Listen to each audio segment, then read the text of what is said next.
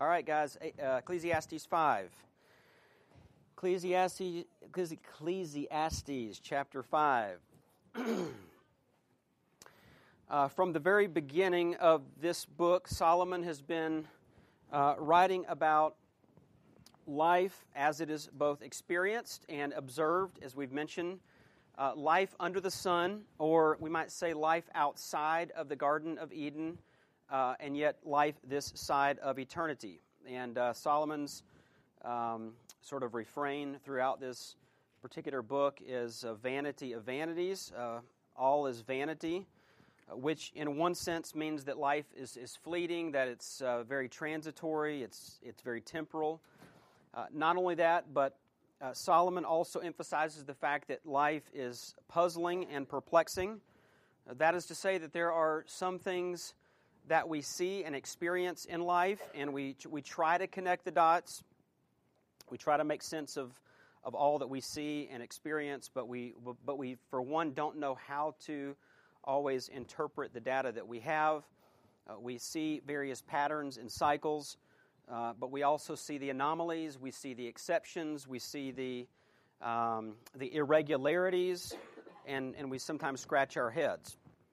And even as Christians, uh, with God's infallible word, we still don't have all the answers that we seek, which of course is meant to, to drive us to trust the Lord and to walk by faith. Uh, but when Solomon says all is vanity, there's something else that he intends to communicate, and that is the reality that in light of the curse of sin, that life is also futile. Uh, it, it, lacks substance. It, it leaves us feeling uh, empty. And this is undeniably the experience of every person that doesn't know Christ. Uh, every person that refuses to acknowledge Christ as the creator, as the king, as the controller of all things, as the judge, uh, every person that lacks a biblical worldview or every person that lives with a completely secular perspective uh, experience this, experiences this sense of meaninglessness or, or hopelessness or uh, emptiness. And many times, sadly, but e- even in our own experience, right? I mean, even as, uh, even as God's people, we also experience that when we sometimes, I guess, expect to find in our homes or in our food or in our jobs or in our relationships or our activities something that only God can provide. So we even fall into that trap sometimes and we experience that same same emptiness or that same futility. So it's, it's a universal problem this futility, this meaninglessness, this disappointment, uh, empty achievements. And we witness this in various uh, sectors of life. So, beginning back in chapter 3, verse 16, Solomon has demonstrated this by taking us on a tour, if you will, and sharing his observations. Uh, he has taken us to the courtroom where injustice and bias prevail. He has taken us into the marketplace where people are tirelessly attempting to climb the ladder of success, uh, where competition and, and rivalry abound. He's also taken us to the highways and to the public roads of the ancient Near East, uh, where danger uh, looms. Uh, he's taken us to the palace, where even the king must learn the painful truth that he is expendable uh, and that his popularity and his fame are very precarious and, and short lived.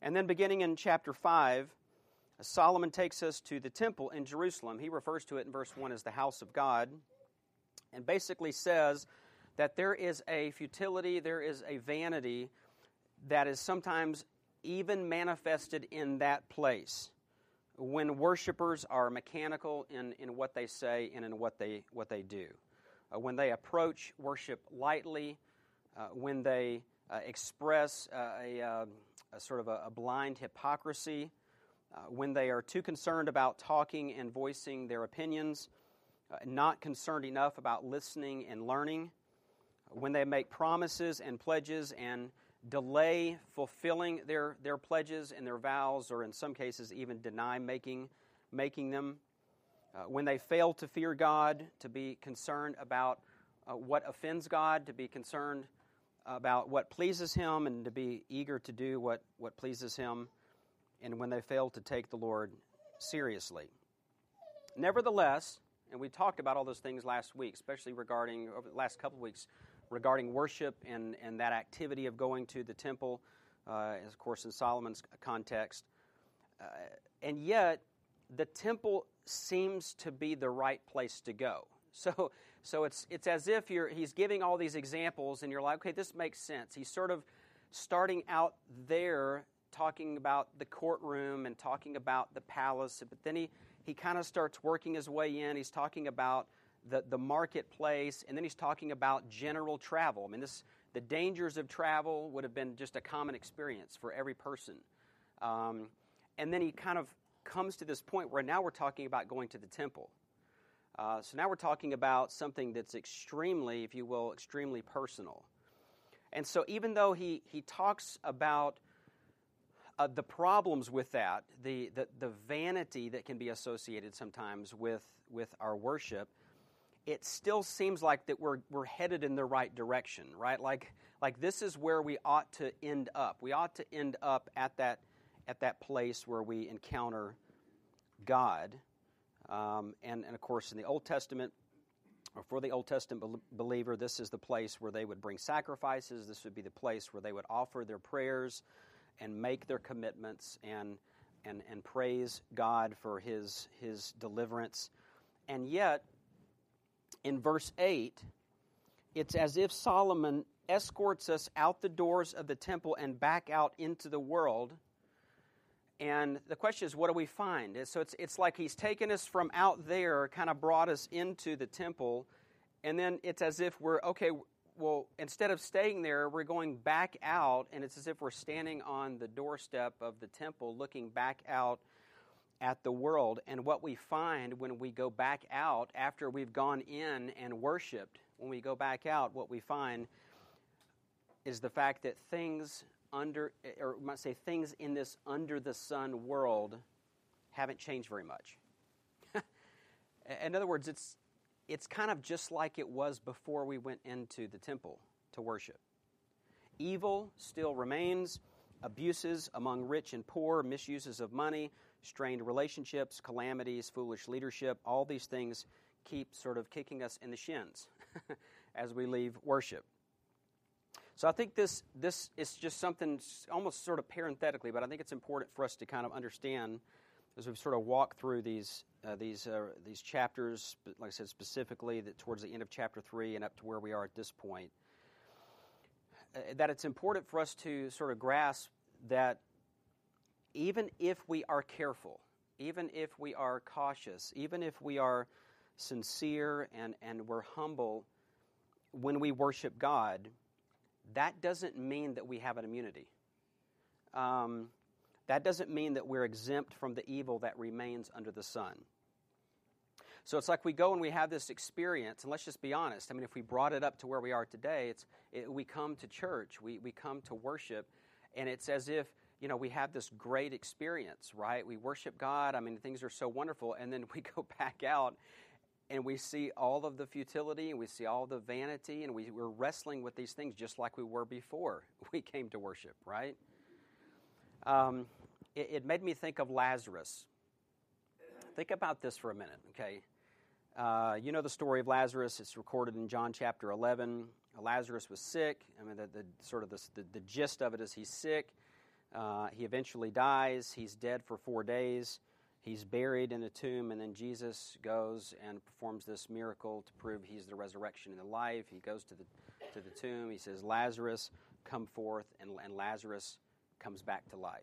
Okay, so we, we, we see that. So there's a lot, lot of details about how that unfolds so that it's just unmistakable that this is a miracle. This, this, this is uh, something that uh, speaks to the deity and the, and the power of, of Christ to do this. But what's interesting is that in chapter 12 in John, in verse 10, the Bible says that the chief priests uh, not only were plotting to kill Jesus, but that they were, pl- it says this in the text, that they also were planning to put Lazarus to death as well. and I just think, man, talk about a difficult transition.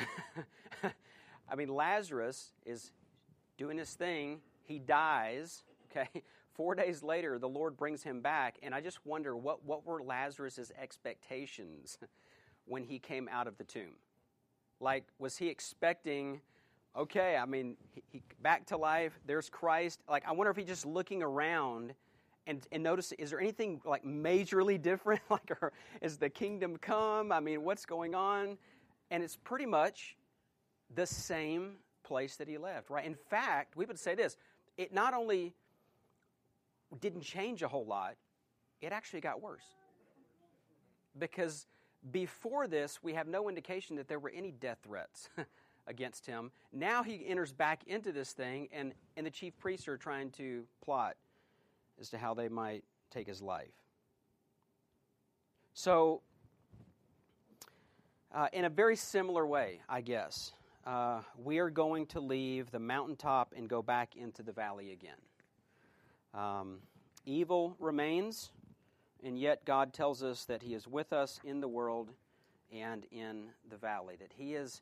He is in the everyday stuff of life. He, he is in, we might even say, the mundane things of life. So, in that monot- monotony and in that repetition and those things that we, we see them, we observe them, we go to worship, we go back out into the world, we keep seeing them, to just realize that God is in all of that, right? And as we'll see at the end of this chapter, uh, God possesses a power that He gives to His people to enjoy Him and to enjoy His gifts and embrace His plan for us. So, this morning we're going to deal with a subject that I think every one of us thinks about often, uh, most likely on a daily basis, and it's the issue of money. So, uh, I, I, actually was thinking this week, I, I was just in my, you know, it's one of those don't think about the pink elephant in the room, you know, kind of deals. But I was trying to, in a sort of, pay attention to what I was thinking about this week and if I was thinking about money and everyday folks. I mean, I, mean I, I, think that would be true of, especially I would say, most of the men. I mean, there's not a day that goes by that you're not thinking about money, about your checking account, about your your your investments, about um, paying this bill or whatever. I mean, these things are just constantly going in your oh, uh, uh, going around in your mind. So it's something that's very it's very relevant. Um, it's also very timely that we talk about this because a Gallup poll came out, I think, a few weeks ago that said that the average American adult is planning to spend $830 on Christmas gifts this year, which is the most since the was it 2007? I think was the dive. Yeah, so this is the most since 2007. It's been, been sort of a steady climb. Um, so, listen, hey, Black Friday, Cyber Monday, they're upon us, right? Now, you know me based on last week, I'm just going to watch the people. so, so, Cyber Monday, that'd be difficult. But Black Friday, just kind of seeing what's going on, but some of you are gearing up for those things. Um, and it's already I mean, you, it's already unfolding. I mean, it's just, it's just, it's just, you can feel the ramp up, right? Um, um, we obviously live in a very materialistic culture. In fact, Randy uh, Cook this week, we were in the office, and and Mark uh, was in the office, and Randy was having this conversation with Mark about sort of preparing him for this this this next wave of culture shock. he was just sort of like describing to him. He, he kind of started with the Thanksgiving, and, and, and Mark was really interested. You know, the whole Thanksgiving. what, what is this? And and then the difference. You know, Randy was trying to make this transition of you know this is sort of the Thanksgiving thing, but then very quickly. In fact, in fact, you'd think that the Thanksgiving thing just sort of got run over, you know, by the Christmas thing. And he was trying to just explain to Mark, like, you're going to see something here in the next couple of weeks that's going to absolutely blow your mind. I mean, the, at the at the the level of con- consumerism, uh, this this emphasis on material things. So, from every direction, there there are numerous things that are constantly encouraging us to adopt an unbiblical view of money and wealth. Uh, we have the lottery. We have the person in our life that loves to show off their most recent, you know, acquisition. Uh, we have displays at the malls, billboards, commercials, mail catalogs, emails web, web advertisements.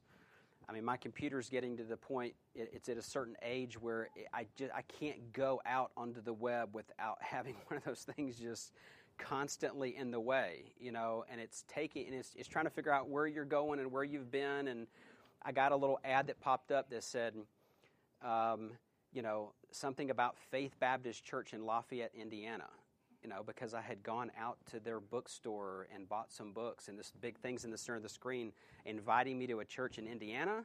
I was like, I can't make it. It's just it's a little too far. but it's like it, it's just coming at you, and sometimes you can't. It's hard to get those things off of there. But anyway, any any favorites? You guys got any favorites? Any commercials? Any any ads or just stick out? You know, the Old Spice. Mean, you know, I mean, who would have thought Old Spice would be that?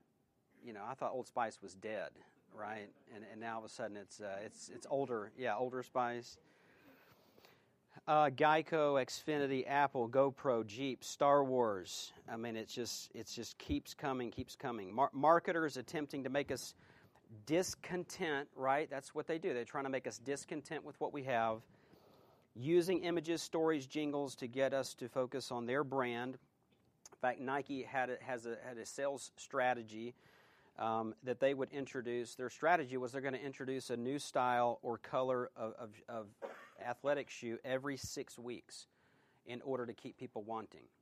That was their strategy. We just have to keep just constantly. I mean, and, and you you see this if you're out in, in athletic stores. I mean, the, the turnover in shoe styles is like, I mean, it's before you can get in there. I mean, they're they're, they're gone, and the next one's out, right? And so that's what they do, and and we fall into it, right? Because we want more. Uh, we want a, a, more of this and a better that. Um, fact, it takes me back to Fiddler on the Roof. if I were a rich man. Doddle deedle doddle doddle doddle deedle doddle dum. All day long I'll biddy biddy bum if I were a wealthy man. Okay, so if you have no idea what that is, your assignment between now and the end of the year is to watch Fiddler on the Roof. Okay? So, Tevye. All right. So the question is how much is enough? What would it take to make you, to fill you with blessing, to, to make you happy, to settle your heart with contentment? Well, let's see what Ecclesiastes says, what, what Solomon has to say here about money and how that applies to you and to me. Pick up here in verse 8. He says, If you see oppression of the poor and denial of justice and righteousness in the province, do not be shocked at the sight, for one official watches over another official and there are higher officials over them. After all, a king who cultivates the field is an advantage to the land. He who loves money will not be satisfied with money, nor he who loves abundance with its income. This too is, is vanity. When good things increase, those who consume consume them increase. So what is the advantage to their owners except to look on? The sleep of the working man is pleasant, whether he eats little or much, but the full stomach of the rich man does not allow him to sleep.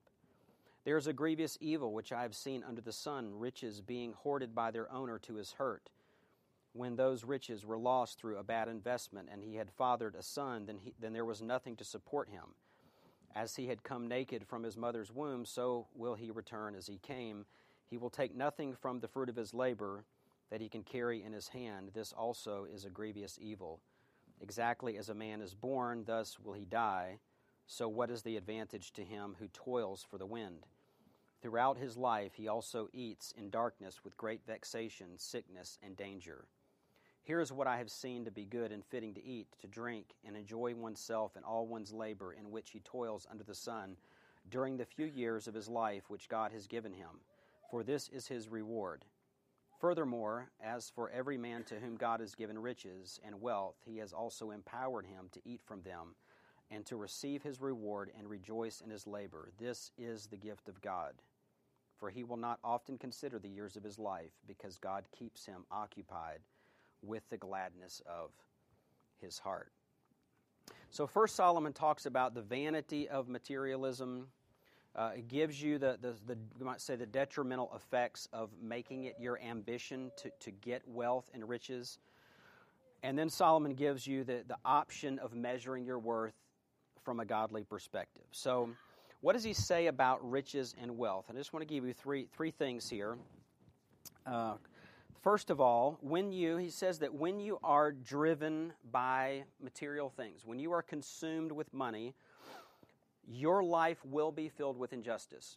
Your life will be filled with injustice. And so he starts out here in verse 8 if you see, see oppression of the poor and denial of justice and righteousness in the province, don't be shocked at the sight. So he's just saying, don't, don't be surprised. Don't be surprised that the rich oppress the poor.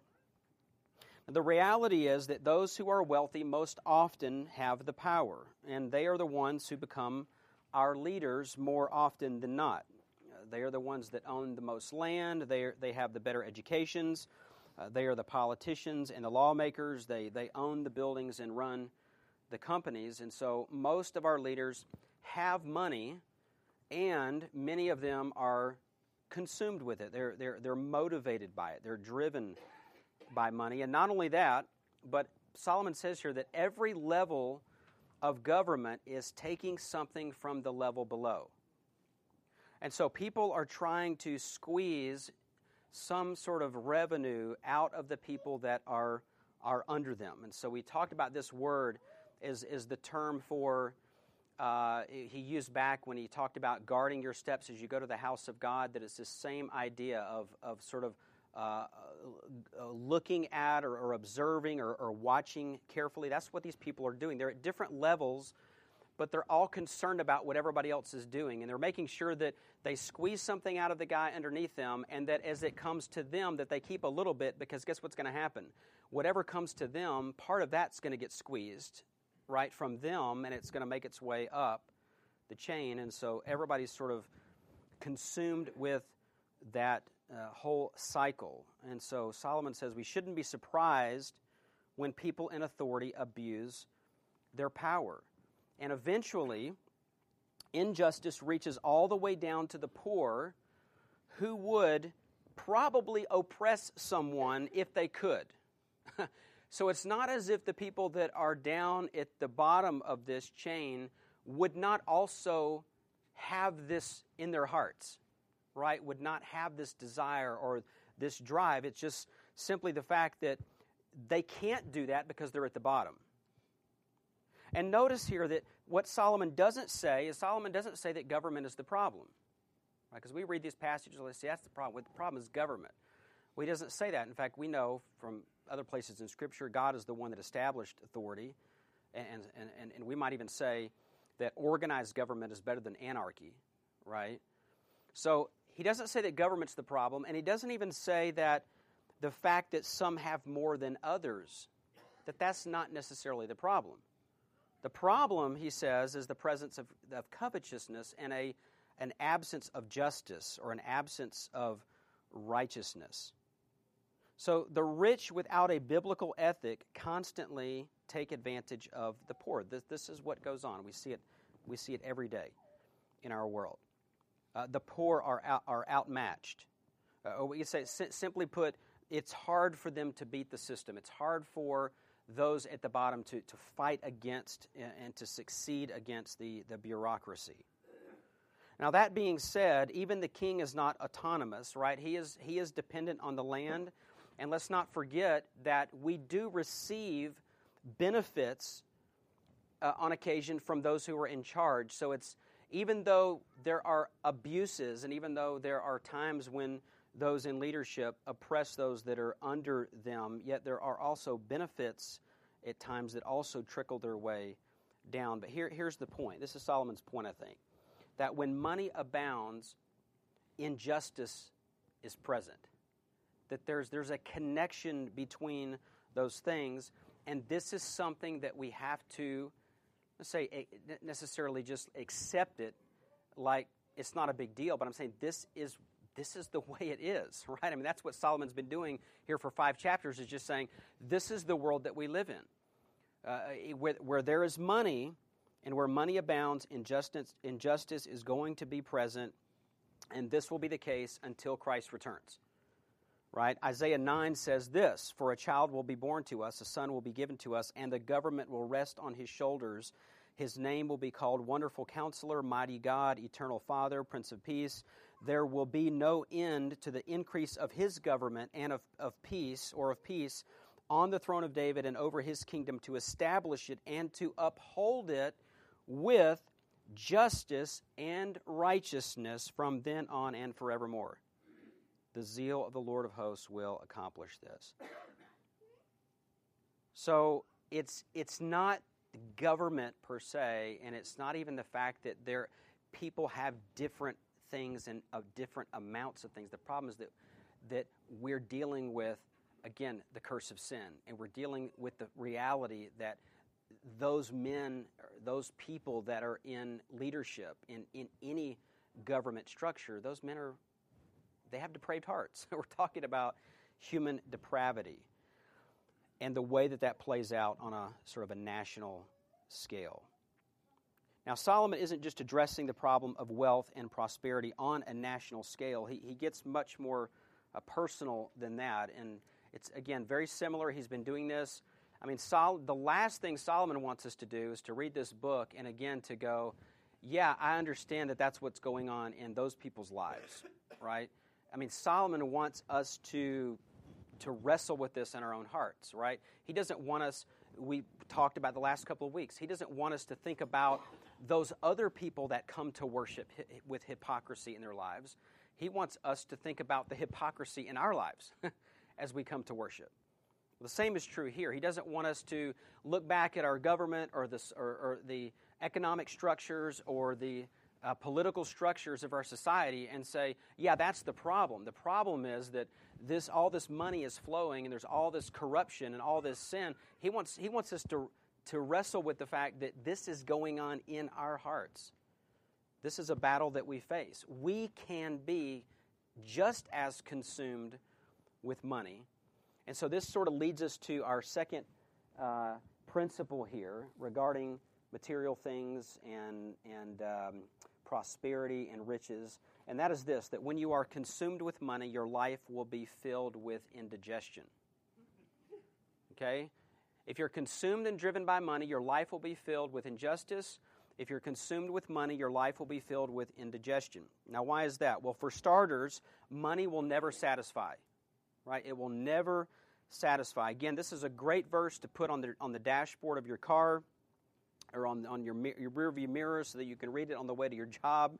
For those of you who go to work every morning, verse 10, he who loves, and that's the key. So you notice the word love, it's not possess. It's not he who possesses money. Possessing money is not, not a problem. It's he who loves money will not be satisfied with money, nor he who loves abundance with its income. This too is vanity. So Solomon says, listen, some people treat money as if it were a god. Um, they love it, they make sacrifices for it, they, they think it can do anything.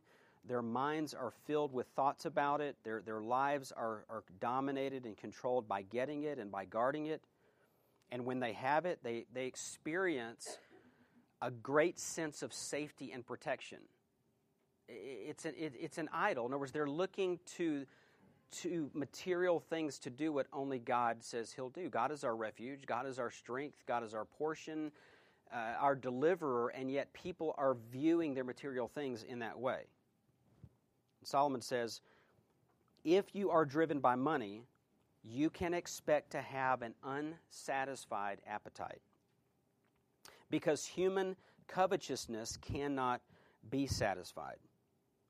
Uh, John uh, Ro- uh, D. Rockefeller was once asked, What was your favorite million to make? And he replied, The next million. the next million. So there's, there's never, uh, just a little bit more, basically. So this chasing after money, and, and it's not just about, it's not just simply about spending power, right? It's, it's the fact that with, with having material things and with having riches and money, it's, it's also about the acclamation, right? It's also about the, the, uh, the pride, uh, the influence that comes with having those things. Solomon says the next dollar is never enough. In fact, I thought about this. Everything that we buy, you know, you have these. You, are going to go out. You're going to maybe buy some gifts for somebody, and you might buy one. Sometimes the the packaging will say, you know, batteries not included. Or some of them, and you have parents and you have children, be wary of the one that says some assembly required, right? it's a ton, you should say a ton of assembly required. right? So we have these little labels, little disclaimers. Up, batteries not included. Uh, some assembly required. We need to put a label on on these things that says this: satisfaction sold separately. Right? Because that thing is never going to satisfy. You're going to go out there on this hunt. If you have children, you're going to be looking for that that thing, you know, and you might already already be sort of listening out with your kid. What, is it that they're talking about? What is it that they're interested in? You know, you're trying to pick up on these things, but I'm just going to tell you, you're going to get it. And I and I'm telling you, next Christmas, right? I mean, that is old stuff, right? Now, occasionally, occasionally you do, you know, hit a good one where they, they it lingers, right? I mean, they hang on to this thing for uh, for much longer than that. But these things do not they do not satisfy. Uh, Charles Bridges said this. He says that when our desires are running ahead of our needs, it is better for us to sit down content where we are than where we hope to be in the delusion of our insatiable desire. it's like when, when, when your desires are outrunning your needs, it's better for you to just settle down, right? Just don't, don't get carried away. Sit down content right where you are rather than where you hope to be in the delusion of your insatiable desire. Now, how do you know if you love money? How do you know if you are in love with money? Just two simple, practical questions. One that would be pretty obvious is do you spend it all on yourself? I mean, Uh, just look at what you purchase, what you buy. What are, who are you buying it for? Where where is your money going? And then maybe one that's probably a little bit more telling is how much do you give away? How much do you give away? How much do you give to the Lord's work? How often do you see a need and, and, and step in to meet that need? Because the reality is sometimes these, you know, we see needs and, and we keep telling ourselves that someone else is going to take care of that need. And, and the Lord is saying, no, if you have the means to, take, to meet a need, then, then meet a need. Just meet the need. Don't assume that somebody else can do that. In fact, 1 Timothy chapter 6, Paul says this that we are to be rich in good works, to be generous and ready to share. And that's if we want to really experience life, what is truly life, then we're to do those things. To be rich in good works, generous and ready to share, ready to meet needs. So money will never satisfy. Then in verse 11, Solomon says money does not solve every problem. When good things, he says in verse 11, increase, those who consume them increase. So, what is the advantage to their owners except to look on? Now, there's no escaping the fact that we need some money. We, we all need a certain amount of money in order, in order to live, right, in, in this world. But money of its, in and of itself isn't the magic cure, cure all for every problem. In fact, money often creates more problems than it solves. For example, an increase in wealth demands more management, right? So the more that you have, the more that you have to take care of. Now, if you were involved in some sort of business, it might look like this as your, as your business begins to, to, to grow, right? And, and, and you begin to have uh, make more money and make more profits, well, then along with that increase comes increased responsibility in growing the business. And so you, you start to, you're, you're making all this money, and then all of a sudden you realize that you've got to start channeling those profits back into the growth of the business by adding equipment, or you've got to add personnel, employees, and then you've got to now offer employee benefits, increased marketing, building expansion, all those things. So you see that play out sometimes just in the in, in, in people's lives that, that are self employed or who are, are business owners. We have this situation in our, in our own church. We have a number of men that have their own businesses. And I'm sure it's a challenge for them because they, they do well and then it seems like they get to this certain point where they have to make a decision. am I just going to be right here and content with where I'm at, or am I going to go to that next level? But they know that to go to that next level, it's going to require a ton of investment, and their profits are going to really shrink for some time. Uh, and the question is, will it pay off? Right? The reality is that as they make more, there's a greater responsibility. And sometimes they have to figure out, they have to wrestle with some pretty difficult questions. as far as their, their businesses are concerned. And where are they going to draw that line? More explicitly, Solomon says that an increase in wealth attracts more parasites.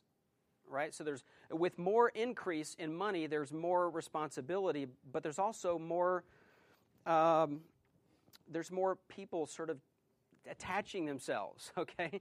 Uh, we're not just talking about the IRS. Now, that's certainly true. I mean, the, as we make more money, they, they're interested, right? I mean, they want, they want to know what we're making, and they tend to take more.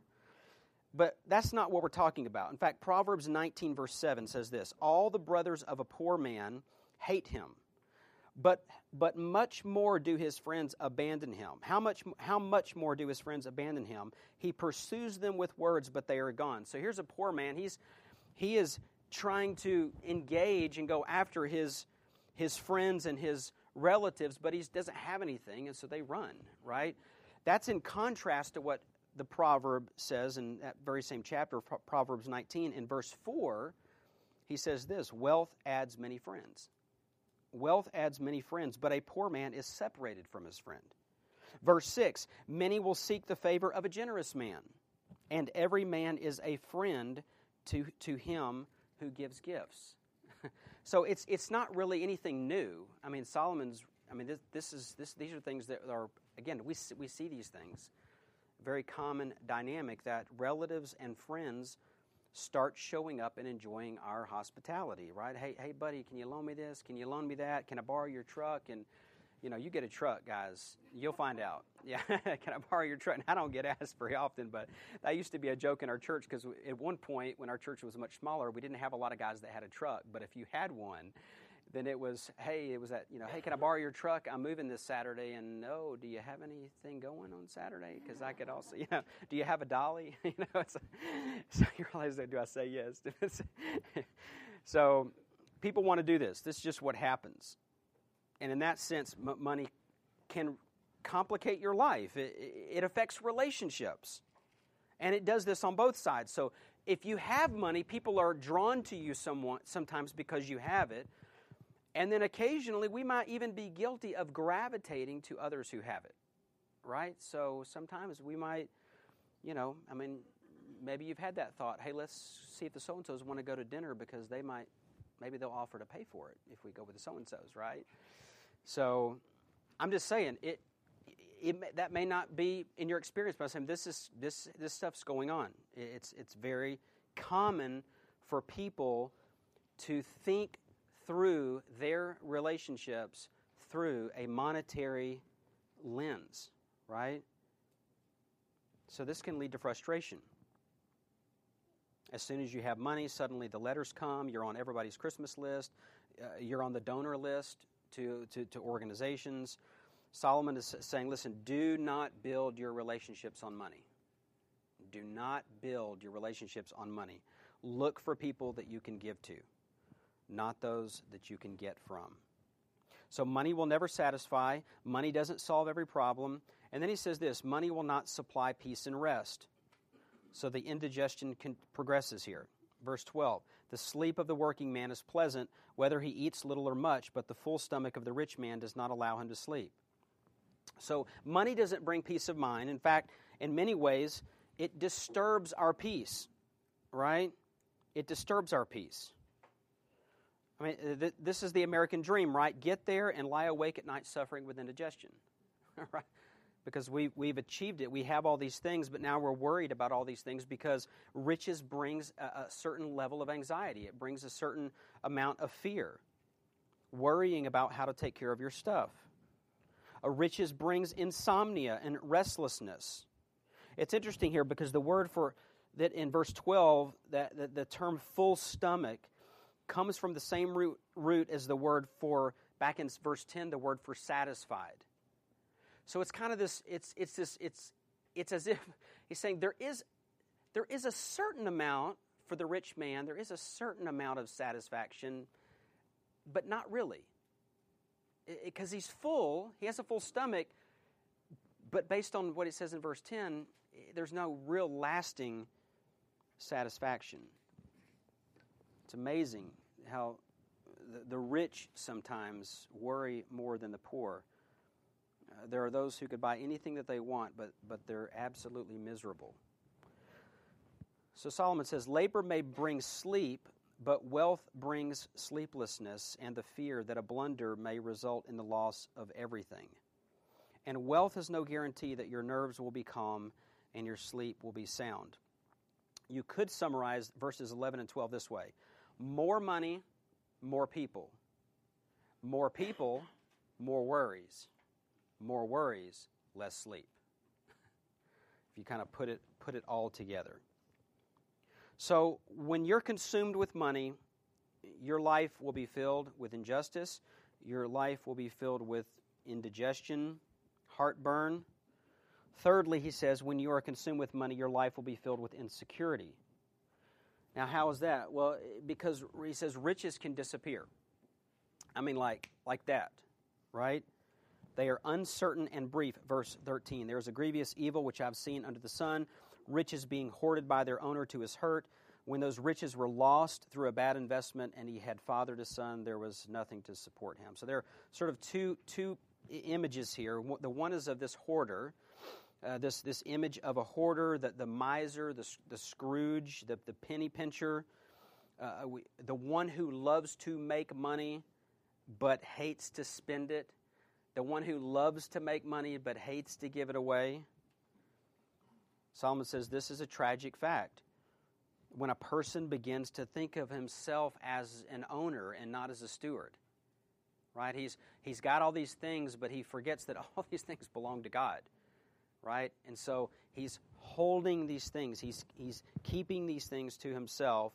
So there's this sort of picture of a guy doing that, this hoarder, and then this, sort of, this additional image is one of a foolish risk taker a man who loses everything through a foolish investment, who doesn't have anything to pass down to his children. So, so, sometimes it's an accident, sometimes it's speculation, but the truth remains riches can disappear in a minute. The other reason why Solomon says that materialism leads to insecurity is because riches will not survive death. They won't survive death, even though you will. Verse 15 As he had come naked from his mother's womb, so will he return as he came. He will take nothing from the fruit of his labor that he can carry in his hand. This also is a grievous evil. Exactly as a man is born, thus he will die. So, what is the advantage to him who toils for the wind? Throughout his life, he also eats in darkness with great vexation, sickness, and anger. So, the, the, the language here, especially verse 15, it's very familiar. It's familiar to anyone who knows the story of Job. When Job had lost everything um, uh, that he uh, nearly everything that he had he said this in Job 121 naked I came from my mother's womb. Naked I shall return there. The Lord gave and the Lord has taken away. Blessed be the name of the Lord. Uh, the apostle Paul takes this same truth and applies it to all of us in 1 Timothy chapter 6 verse 7 he says for we have brought nothing into the world so we cannot take anything out of it either if we have food and covering, with these we shall be content. But those who want to get rich fall into temptation and a snare and many foolish and harmful desires which plunge men into ruin and destruction. For the love of money is a root of all sorts of evil, and some by longing for it have wandered away from the faith and pierced themselves with many griefs. So we're going to leave it all behind. We're gonna, the, the, the, the homes, the video games, the toys, the clothes, the cars, the computers, the golf clubs.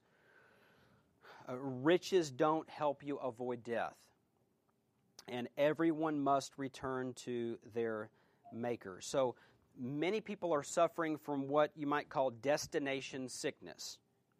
Arriving at where they always wanted to be, having everything they always wanted to have, but not wanting anything they've got always wanted to get there, always, always wanted to have those things, and then when they actually get there and they actually have those things, they don't want any of it.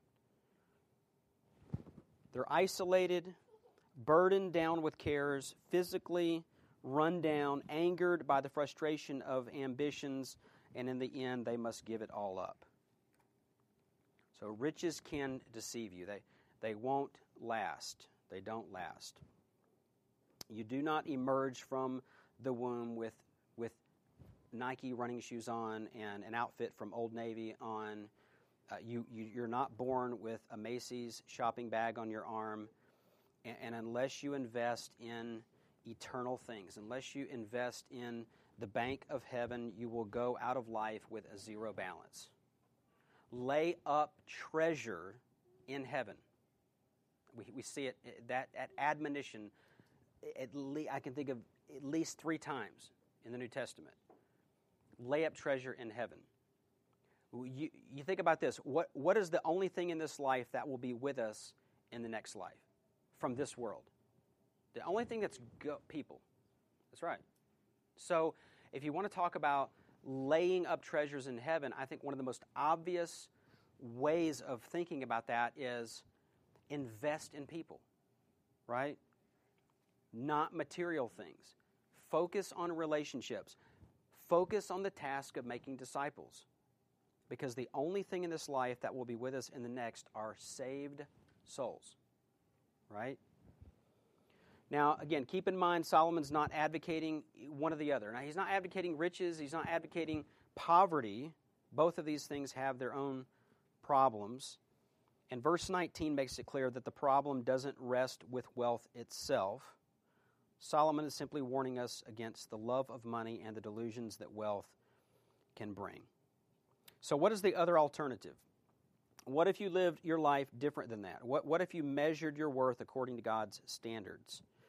Uh, verses 8 to 17 are, are an obvious display of foolish living, but how can we be wise when it comes to money and material things? And we see this in the final verses here of the chapter, beginning in verse 8, 18. Here is what I've seen to be good and fitting. This is good, this is fitting. To eat, to drink, and enjoy oneself and all one's labor, in which he toils under the sun during the few years of his life which God has given him, for this is his reward. Furthermore, as for every man to whom God has given riches and wealth, he has also empowered him. We've talked about this concept before. It's not just about recognizing the gifts of God, it's recognizing that it's a gift to be able to enjoy the gifts of God.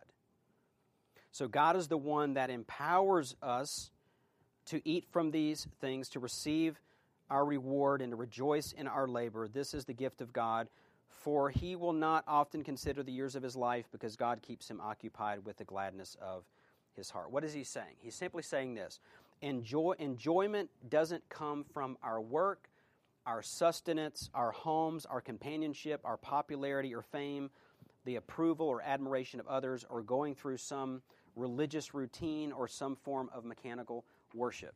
Enjoyment comes from knowing God and accepting our lot, accepting our station in life, and laboring faithfully, right? So that thing that God God has put you in that place, He's given you this assignment, you have these God given responsibilities, and you're saying, be faithful. Be faithful in those things. You, you, you, don't get enjoyment uh, by worshiping God's gifts. And you certainly don't want to complain about God's gifts or hoard God's gifts, right? But enjoyment comes by, by receiving everything from God's hand with thanksgiving, whether pain or pleasure. Not by looking back with sorrow on the past, but by savoring life in the present, day by day, moment by moment. I mean, I, I thought about this. Have you, have you, ever known a person like that? A, a person that has had, from your estimation, a person that has had a full life but they seldom talk about the past because they're so richly involved with savoring life right now. I mean, I could I, immediately last night I was I could think of a couple people in our church that I know haven't. I mean, they've got a lot to tell. They've got a lot to say about their past, and it's good stuff. They just don't talk a lot about it. It's not because it's it was terrible, and it's not because it was really really good. It's just they're so caught up in the moment. of just enjoying God and enjoying God's gifts. Savoring life right now. Yeah.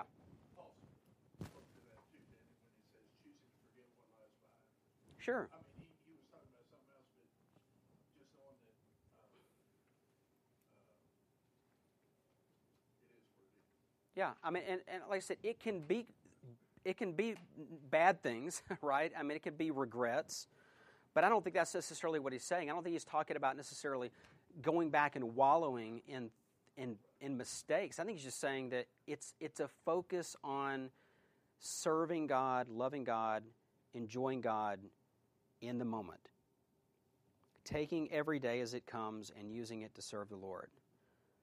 Finding pleasure in the simple things. So maybe you're single, maybe you're married, maybe you feel sidelined, maybe you're growing older, you're, you're more alone than you ever thought that you would be. God, God is there, and God gives contentment to you as a gift.